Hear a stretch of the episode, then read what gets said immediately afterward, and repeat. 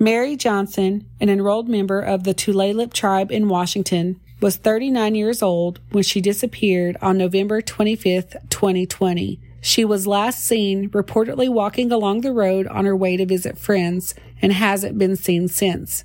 Although her case is being investigated as a homicide, her family says that the investigation into her disappearance has stalled.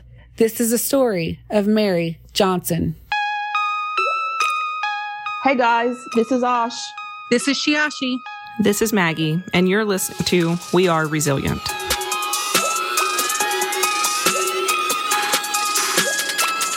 First try. We're getting better and better. What do you got for us today, Ash? Uh, so today I'm going to take you to Oso, Washington. Uh, this is the story of Mary Johnson as she was on her way to a friend's house the day before Thanksgiving but never made it. And to this day, her whereabouts are still unknown. Mary Johnson was 39 years old when she went missing in November of 2020. She would be 40 or 41 years old today, and she grew up with three sisters in foster care, and she was the youngest of the three. Her sisters described her as someone who would give you the shirt off her back. One time she even bought a homeless guy sandwich and dog food for the dogs at the Safeway grocery store. So she was always just looking out for people and especially for the res dogs. So she's a good person, good spirit. I'm scared of the res dogs. Yeah, me too. They chased me on my bike one time. I think everyone's been chased by the res dogs. she's described as spunky, lovable. She's a jokester. She's a good person to be around and she just made you laugh. If you were sad, she gave you hugs. If you were sad, she was just nice to everyone, even to strangers on the street. What tribe is she from? She's an, an enrolled member of the Tulalip tribe. And I've never heard of this tribe. Or is it part of a bigger tribe? The Tulalip tribes are direct descendants of the Snohomish, Snoqualmie, and Skykomish, and I hope I said those right, and other allied bands of the 1855 Treaty of Point Elliott. They agreed to cede title to their ancestral lands as signatories, which expanded to the opt of the Cascade Mountains, north to Vancouver Island and south to Oregon. Um, they reside currently on the Tulalip Indian Reservation uh, total population is just over 5,100 and growing with 2,700 members residing on 22,000 acres. So pretty small tribe. And they speak the Lushootseed language. Mm-hmm. Um, so let's get into her story. The family of Mary Johnson has been very active in searching for her by putting up flyers, a billboard on a local interstate, and there's even a reward offered by the FBI, which has reached $10,000. Still, like many missing women, no information has been brought forth to find her. Mary and her husband, Eric Johnson, had been living in Jerry Davis's home, who was her sister. They were living in Sandra Willet, Washington. Things were going okay, I suppose, but for the last few months, they said Mary went missing. She'd been acting different. And, you know, we talked before about how we know our families and we know when they're acting just a little off or, you know, something's just not right. Her sister stated she just wasn't herself. They worried about her and they were concerned, which rightfully so. I didn't find any specifics to what they meant by her acting different, but they talked about her warm personality and her jokes, her laughter, which was infectious. And that just wasn't her anymore. Did you find anything in your research that talked about any potential mental health issues or trauma that she's experienced? No, they didn't go into any specifics um, on that. No. Things got even more odd. Jerry, her sister, stated she rarely answered her phone when they called her, and she would only occasionally respond to their text messages, which was very odd of her to not be in touch with her sisters because they were, you know, they were close. And mm-hmm. again, it's just, it just throws up a red flag when you're close to someone and all of a sudden they're just acting weird and not responding. Did you say that she lived with her boyfriend? Uh, her husband. Husband, okay. It's her husband, Eric Johnson.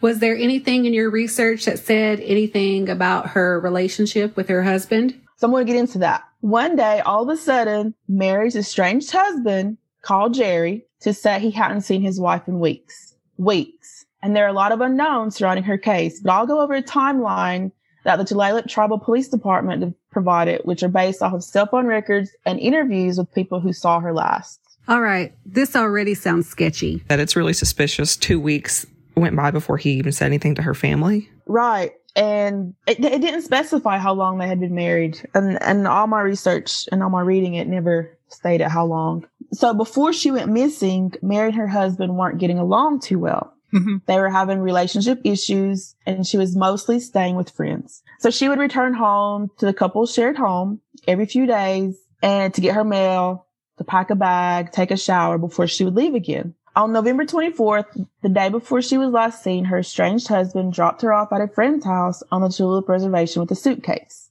Mary stayed there overnight and the plan for the next day was to head to the house of a couple she knew in Oso, which was 30 miles away. The friend she was staying with was supposed to give her a ride to a nearby church where she was going to meet up with someone to take her the rest of the way to the couple's house in Oso. Well, a second man who was also staying at the same house Mary stayed at wanted to catch a ride too. And they didn't give names. They just specified second man, you know, friend, whatever. Well, things didn't go as planned.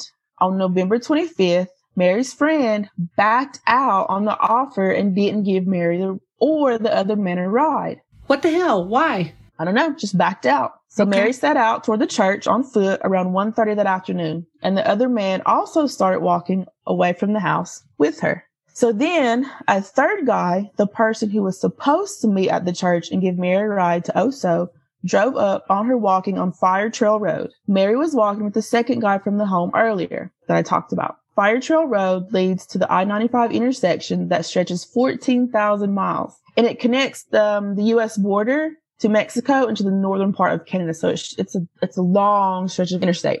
You said 14,000 miles? Is that just one, one road? Yeah. Well, it's, it's a I-95. It's from U.S. border in Mexico to the northern part of Canada. Yeah. Yeah. I'm sorry. I don't really know roads. it goes all the way up and all the way down. Okay. um, he told them he only had room for one person in his vehicle and he kept on going, declining to give her a ride. So even though he was only supposed to pick up Mary, he still didn't pick her up and left her, left her to walk. And that was the last time it was reported that Mary was seen. She never made it to the couple's house in Oso. Okay, so she was walking and that was the last time she was seen. Yes. So who were these people? Friends, but I don't know how good of a friend they could be if they just left her walking and backed down on giving her a ride. And I wonder how they got all this information. Like, who is this story coming from? Uh, this is coming from interviews that the tribal police did with the people that saw her last. It, did, it didn't give names. It just said, you know, second guy, third guy, friend.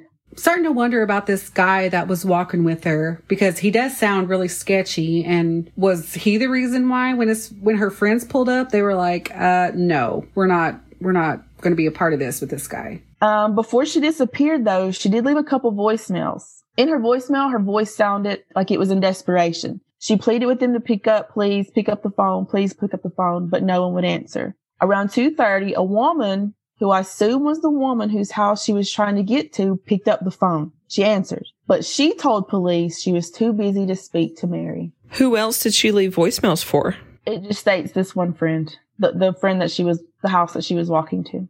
Oh, so she just kept trying to call her over and over again. Yeah, pleading with her to pick up the phone. It states in the police report that desperation was in her voice whenever she left these voicemails. I am going to say it doesn't sound like she had really that great of a friend circle around her. That's how it appears. Yes. I agree. The police believe someone may have picked Mary up because at some point her cell phone records indicate that about an hour after her last call, her phone connected to a tower in the Oso area, which mm-hmm. would be too far of a distance for her to cover by walking. And that was determined by the phone records.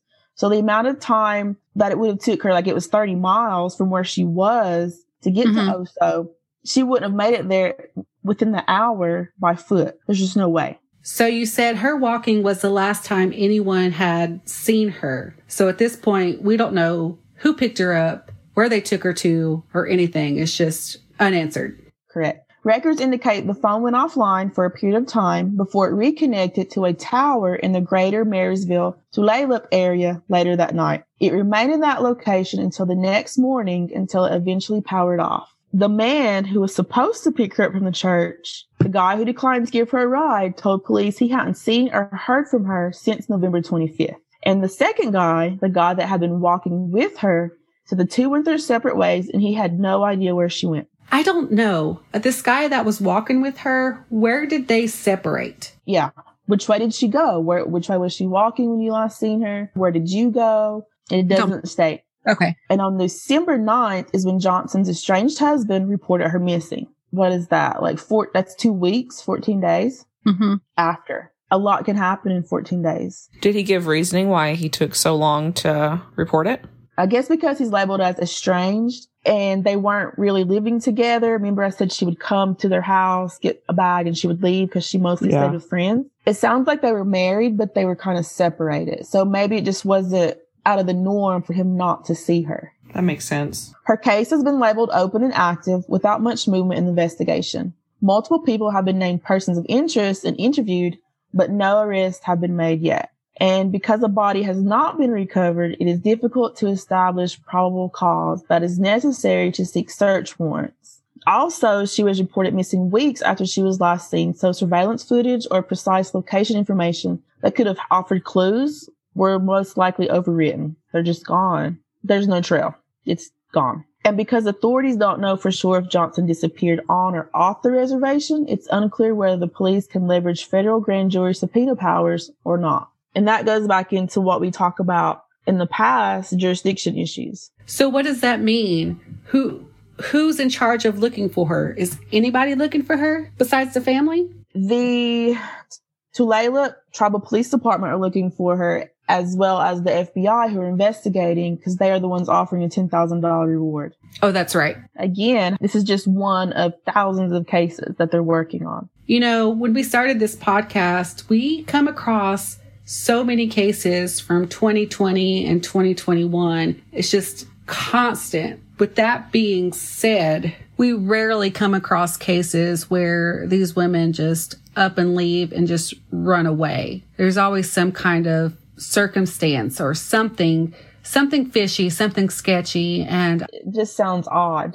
I think what's hard too is where she went missing, right? It's such a busy highway that it really, I mean, the same thing that happened with, um, what's the case where the girl was dumped out on the highway and walked through the field? Selena Not Afraid was one. Yeah. So it seems like, you know, when these women and these people get put out like near really busy highways, it makes it really hard too. Oh, that's right. Because we could we could consider a possibility to be trafficking because of its proximity to the interstate and this really long stretch of road that goes from Mexico to Canada. Yeah. A spokeswoman, Saley, stated, and I quote, We don't know if she was kidnapped, if she's held against her will, if she has been murdered. It could be argued maybe she wandered off in the woods and got lost. Maybe she overdosed and passed away somewhere in a remote area and we don't know where. Maybe she's just hiding. Maybe she's in treatment, but there's a lot of maybes. End quote. That's got to be so hard. I couldn't imagine waking up one morning and knowing that my sister was headed to a friend's house and just never made it. And there's no, there's nothing out there. There's no, there's no answer. There's, there's nothing. I, I can't imagine how frustrating and how scary that's got to feel. You know what concerns me is you were saying how her friends and family were noticing some different behavior from her, not typical behavior, and that she wasn't really being responsive in texts and things like that. So I wonder if there was personal things that nobody really knew about that she was dealing with, or was there unruly people that she was dealing with, you know, if someone just kind of swooped her up, was she being followed? Is that why she had those desperate voicemails that she was trying to reach somebody? I don't know. There's a lot of questions in this case.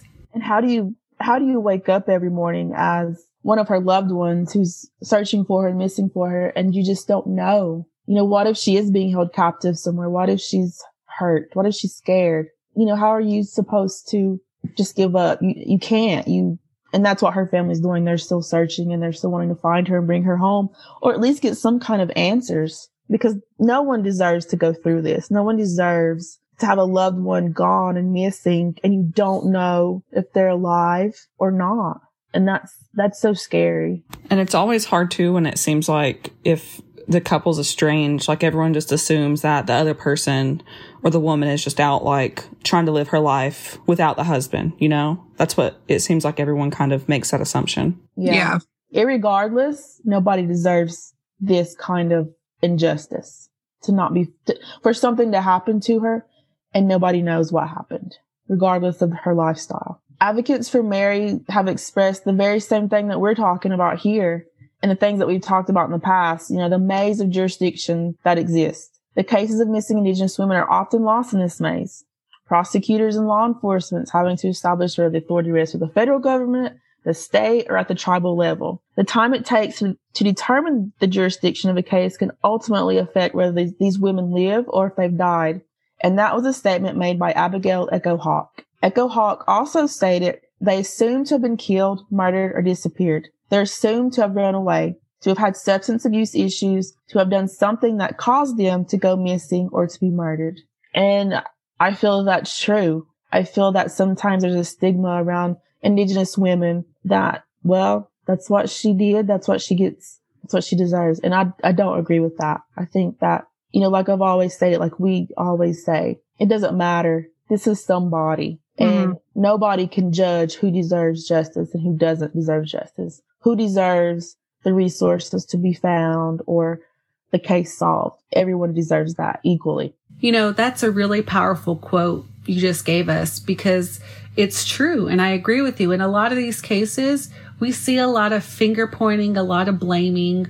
Well, she was at a party, she was drinking, uh, she had a problem with addiction. And it's like pointing the finger and saying that they're the cause for their own murders or for the fact they're being taken. I don't understand that. It makes me think of the Brittany Tiger case uh, because we had talked a lot about how Brittany's family was dealing with a lot of people in the community pointing fingers, saying that Brittany was a junkie and things like that. And it's like, no, whether or not she had a problem with addiction, it does not matter. She is a human being. Yes, I totally agree. The last time she was seen, she was walking down a road.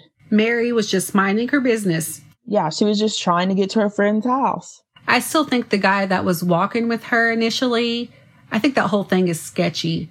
And I want to know what the reasoning was. I know you said the friend who was supposed to pick her up at the church said he only had room in his car for one person, but why not take her with him? I don't I don't understand. I I feel like there's got to be some other reason for that. Yeah, and how do you live with that? You were the last one to see her, you know, reportedly the last one. Allegedly. Allegedly, correct. Davis, uh, who was Mary's other sister, stated she didn't, she did have a drug and alcohol problem, but they should see the other side of her as a person. She says they're judging her for what they know, and they don't know the loving sister and the caring and beautiful soul she is. They feel the investigation started out intense, but since they feel that it has lacked effort.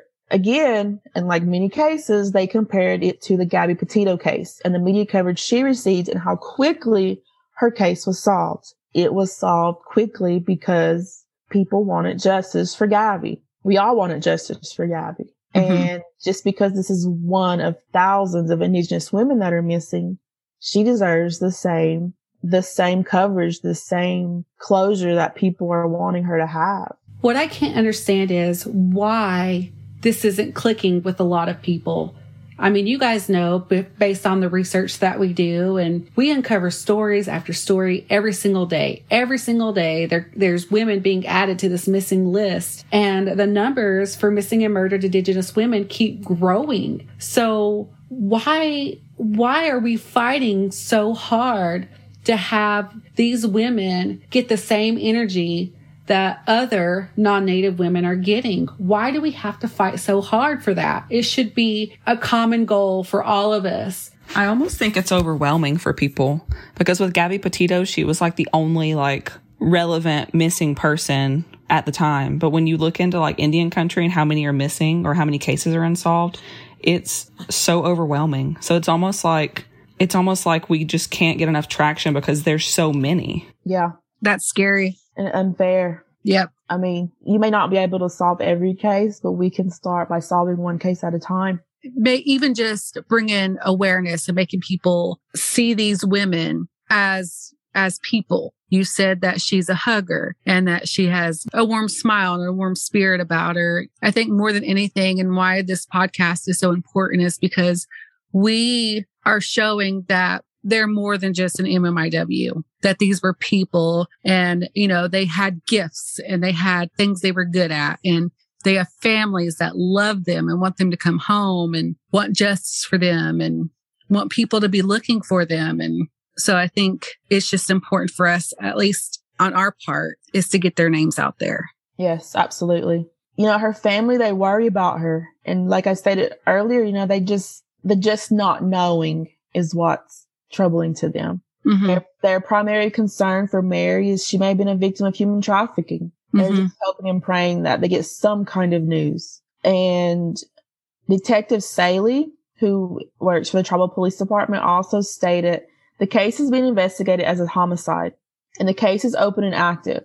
We do have leads that we are still following up on and there are some developments, but nothing we can share because they do not want to tip our, we do not want to tip our hand and ruin the investigation. So it sounds like they may have some leads, but they're not speaking on them. Mary's sisters are not giving up hope and they're trying to stay positive, but preparing for the worst. Nona Blouin stated, my sister is a wonderful person and we all love her dearly. And so that's the story of Mary Johnson. And even though there's lots of maybes, there's lots of unknowns and a lot of questions, her family misses her dearly. They want her home or they want some kind of answer. Mary's described as the five foot six, 115 pound woman with black hair and brown eyes, a sunburst tattoo on her upper right arm, and a beauty mark on the back of her neck. They want law enforcement to utilize all resources available because Native women deserve the same respect and compassion as anyone else. If anyone has the information, please reach out to your local law enforcement, the Seattle FBI, or the Tulalip Police Department. Bring her home. Her family misses her. Thank you for listening to We Are Resilient. For links to information found for this episode, you can follow us on Facebook and Instagram at We Are Resilient Podcast. Send us an email at weareresilientpod at gmail.com or visit us at www.war-podcast.com.